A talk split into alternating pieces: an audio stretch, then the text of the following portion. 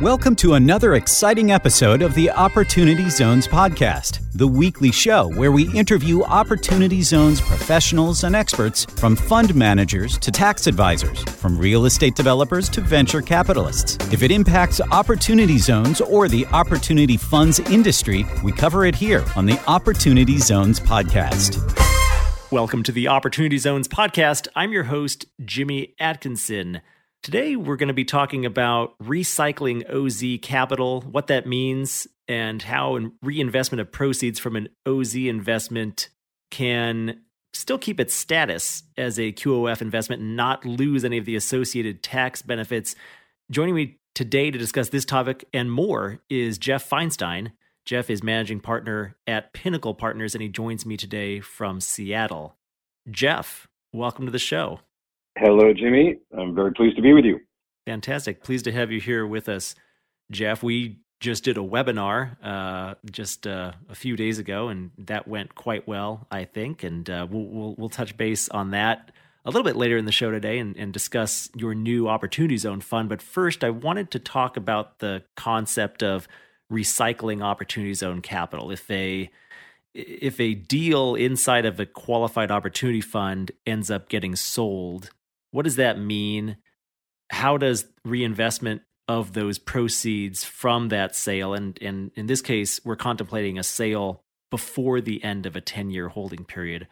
What happens next so that those proceeds don't lose the status as a qualified opportunity zone investment for your LPs?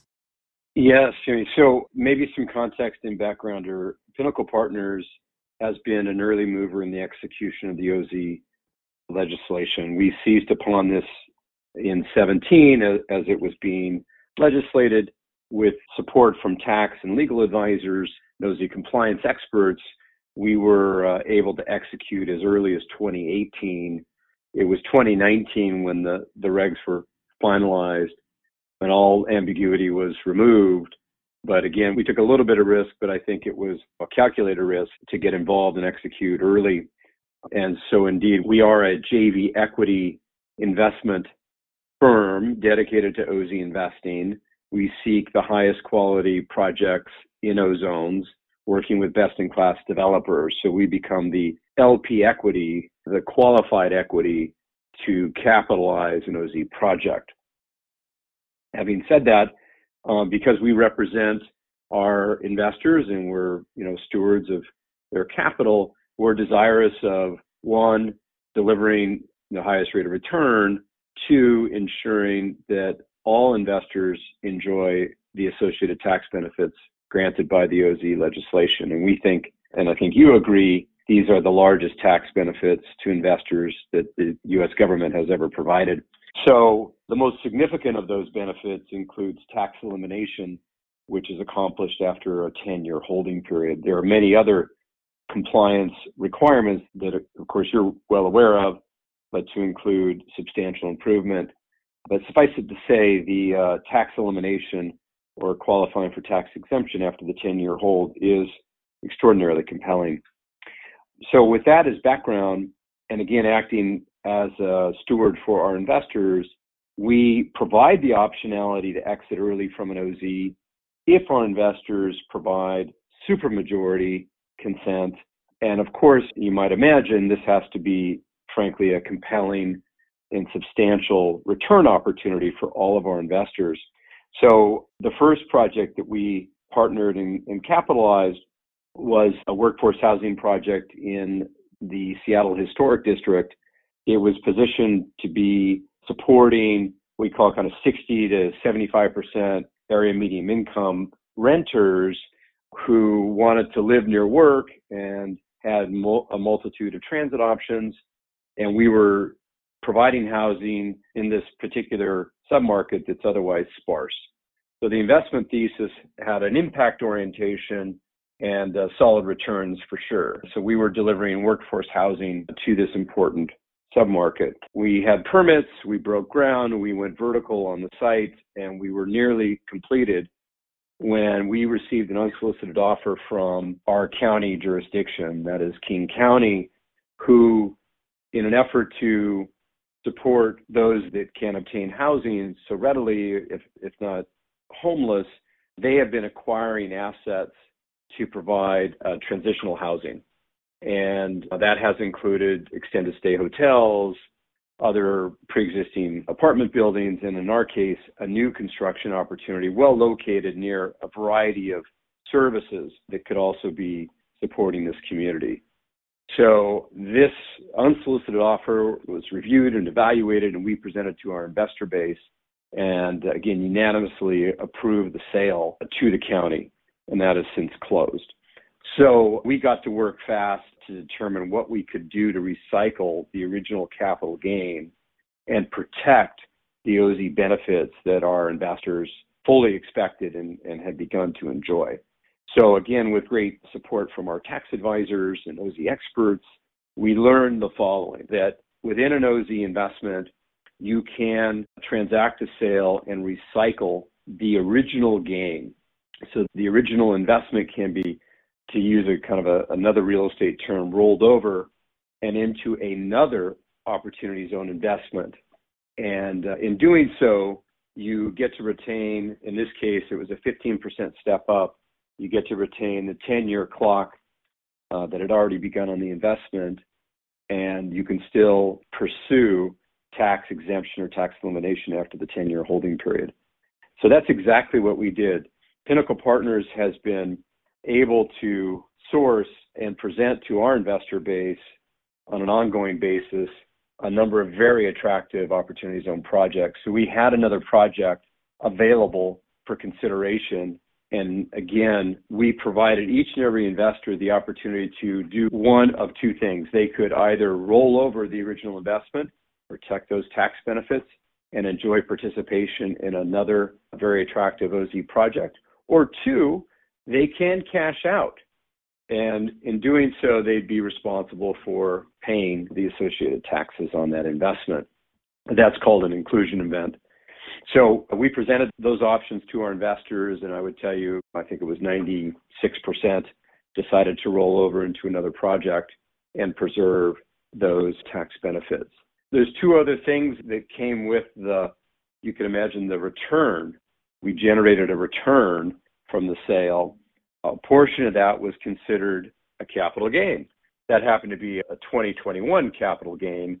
And so that gain is treated like any other capital gain it now has 180 days to seek an OZ investment, or you could obviously pay the tax on that. So again, our investors had the opportunity and the discretion to reinvest that 21 gain if they choose.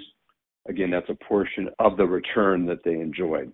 There was a small percentage of the total proceeds that were characterized as ordinary income, and that is just the taxed at ordinary rates.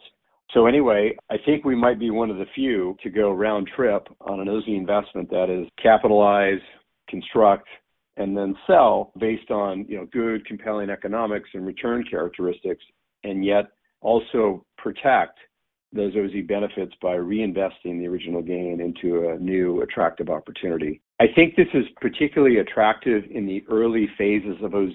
As the program continues, I think in later instances, if you were to make a sale, say you were eight years in to your investment, that may or may not be as attractive. But we felt, all things considered, this was extremely extraordinary return for our investors. We were doing good for the community at the same time, realizing the impact we originally had intended and we could protect the OZ tax benefits. That's tremendous, Jeff. A lot to unpack there. First of all, you did say that this is an incredible tax benefit, and uh, you're absolutely right. I do frequently refer to the opportunity zone incentive as the greatest tax incentive ever created. I want to pick your brain a little bit more on that round trip concept. I think you're right, by the way. We're one of the first, if not the first, who has actually done what I've heard hypothetically talked about a lot, which is hey, what if an OZ fund sells one of the assets within the fund, what happens next? You've actually done it and you've actually helped to protect your investors' tax status.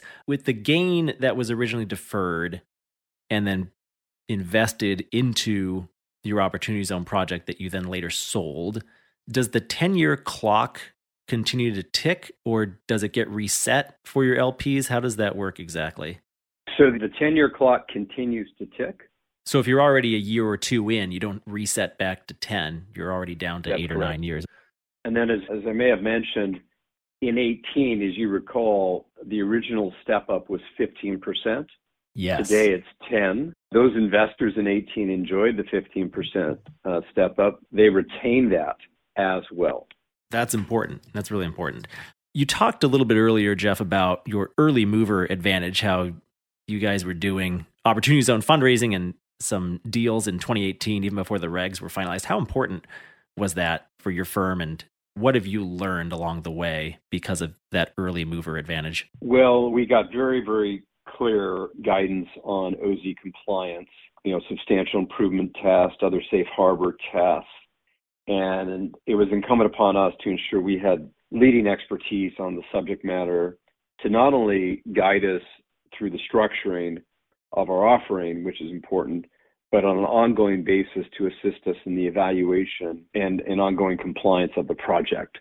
So we the decision to retain OZ tax advisory support not only at the fund formation, but an ongoing evaluation of the project. So each quarter, we are looking at and evaluating OZ compliance to ensure that we are fully compliant each step of the way. So I think that was a that's something we decided upon early, and I'm I'm glad that we did. And then, of course, during COVID and the enactment of CARES Act, there was a lot of extensions and provisions, and uh, having that counsel retained and ready allowed us to interpret those those accommodations so that we could optimize again compliance, but also you know serve as as I said before, kind of stewards of our investors' investment. Well, terrific, uh, and clearly you, Jeff, and your organization, Pinnacle Partners, are very experienced and experts in opportunity zones at this point in the life of the opportunity zone incentive. Let's spend some time talking about what you have done in the past and the experience you have and how you were able to successfully accomplish this round trip OZ investment, so to speak, or recycling OZ capital. I wanted to shift gears now and look to the future with you and your new fund that you are launching, or I think you've just launched actually, and we did a webinar on it just the other day. This is Pinnacle Partners OZ Fund 8. It's your first multi asset fund. Your, your, your, first several funds that you had previously issued were single asset deals. This is a, now a multi asset fund. It's a curated portfolio of multifamily opportunity zone assets. What can you tell our listeners about that particular fund and why you decided to shift from single asset to multi asset?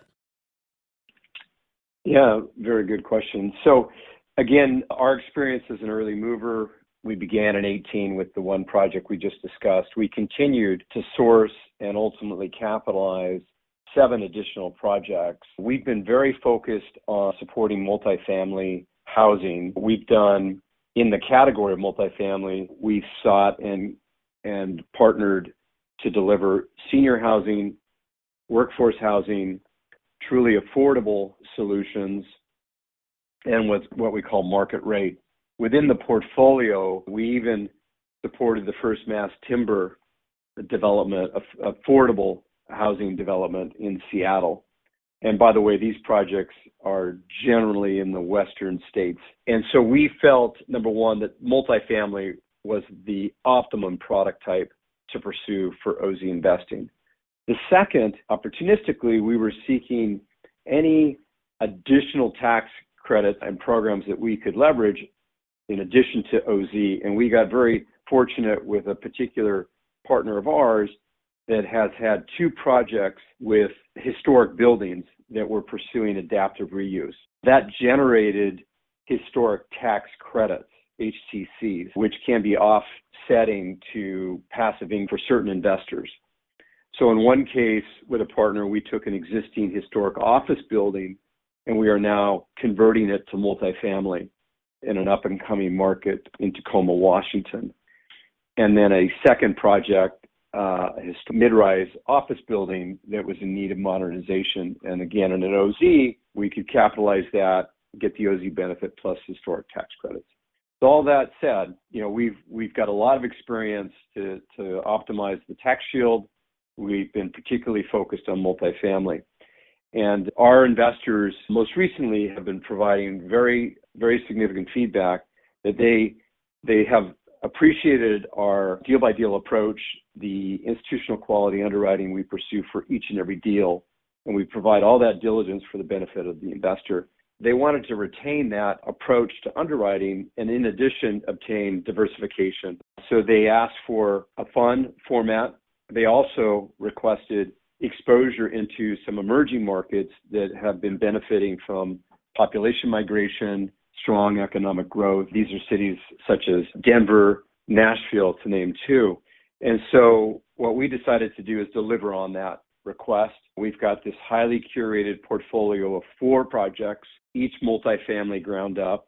We partnered with a leader in both OZ compliance and extensive development capability, and Jill Homan and Javelin 19 Real Estate. So together we are sourcing the highest quality projects in those targeted cities, working with blue chip developers and presenting that as this curated portfolio of four for our investors to participate in. So we think it's uh, the right type of fund at the right time. It's not a billion dollar fund. It's not a dozen properties. It's very focused, not to overuse the term, highly curated. And uh, we think it's got the most competitive return objectives in the OZ marketplace. Well, I think it's a compelling offer. A multifamily being by far the largest asset class within the opportunity zone wrapper and probably the asset class that's most in demand among investors. You mentioned Jill Homan a moment ago. I know she's helping you with deal sourcing and underwriting. Can you go into a little bit more detail on how she's underwriting a lot of your deals and which target markets she likes? Yes, so she, you know, a routine speaker in OZ conferences, quite expert on the execution of legislation.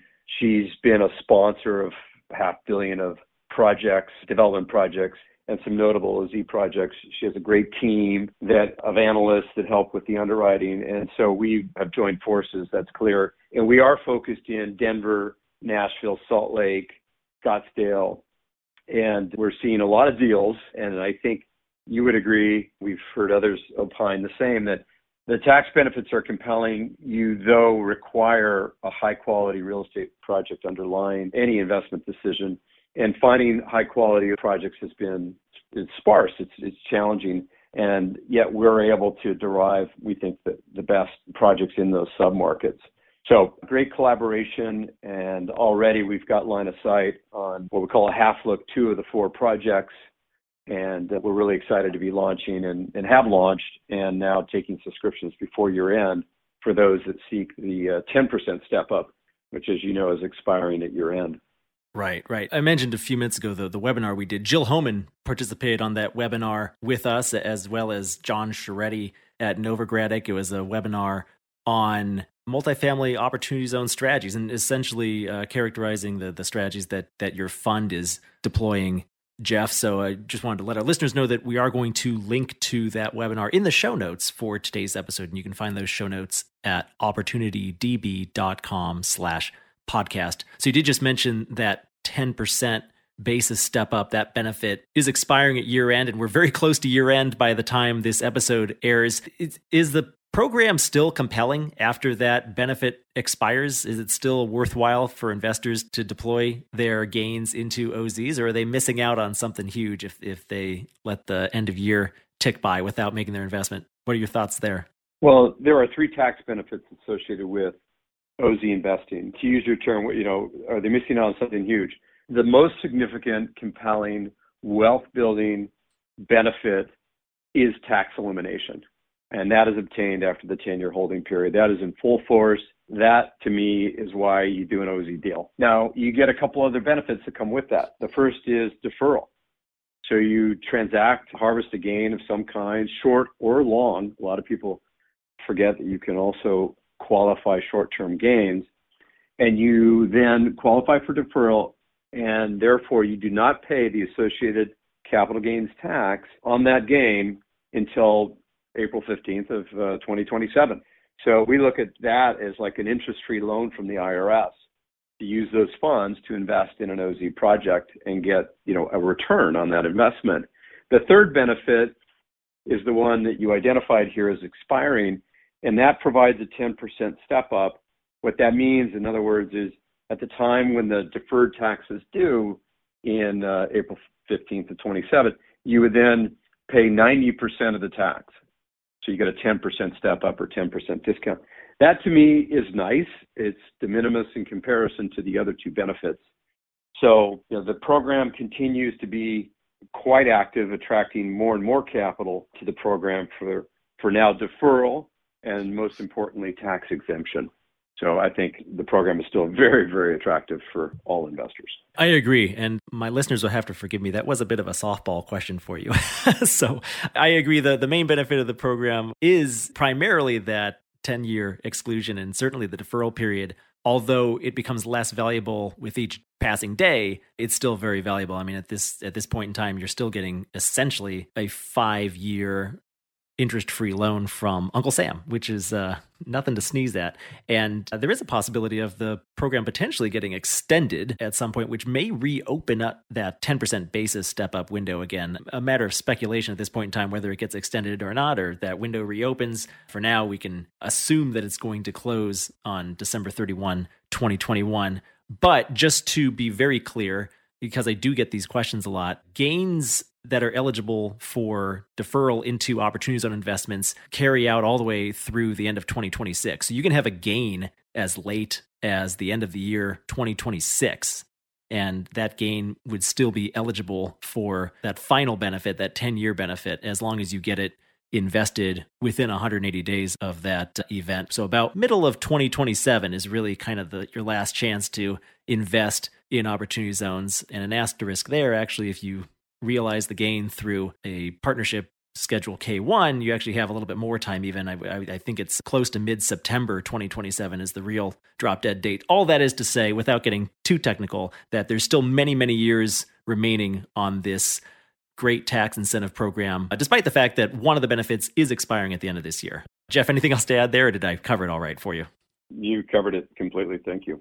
Excellent. Jeff, it's been a pleasure catching up with you again today and speaking with you. Before you go, where can our listeners go to learn more about you and Pinnacle Partners? Yes, well, come to our website, uh, www.pinnacleoz.com, and uh, you can see details on the OZ fund. It is available for subscription before year end and continuing through 2022, likely closing the second quarter of 22. Terrific. That's pinnacleoz.com. And for our listeners out there, as always, and as I just mentioned a minute ago, I will have show notes for today's episode on the Opportunity Zones database website. You can find those show notes at opportunitydb.com slash podcast. And there you'll find links to all of the resources that Jeff and I discussed on today's show. I'll be sure to link to pinnacleoz.com as well as the webinar about the new fund launch of Pinnacle Partners OZ Fund 8 that I discussed a few moments ago. Jeff, a pleasure as always. Thanks for joining me today. Well, thank you, Jimmy. Always uh, enjoy speaking with you. That's it for our show today. A huge thank you to you, our listener. If you liked this episode, please rate and review us on iTunes. The Opportunity Zones podcast is produced by the Opportunity Database Visit OpportunityDB.com to learn more about Opportunity Zones and Opportunity Zone Fund investing. You can learn how to subscribe to this podcast and read more about today's guest in the show notes by visiting opportunitydb.com slash podcast. And we'll be back soon with another episode.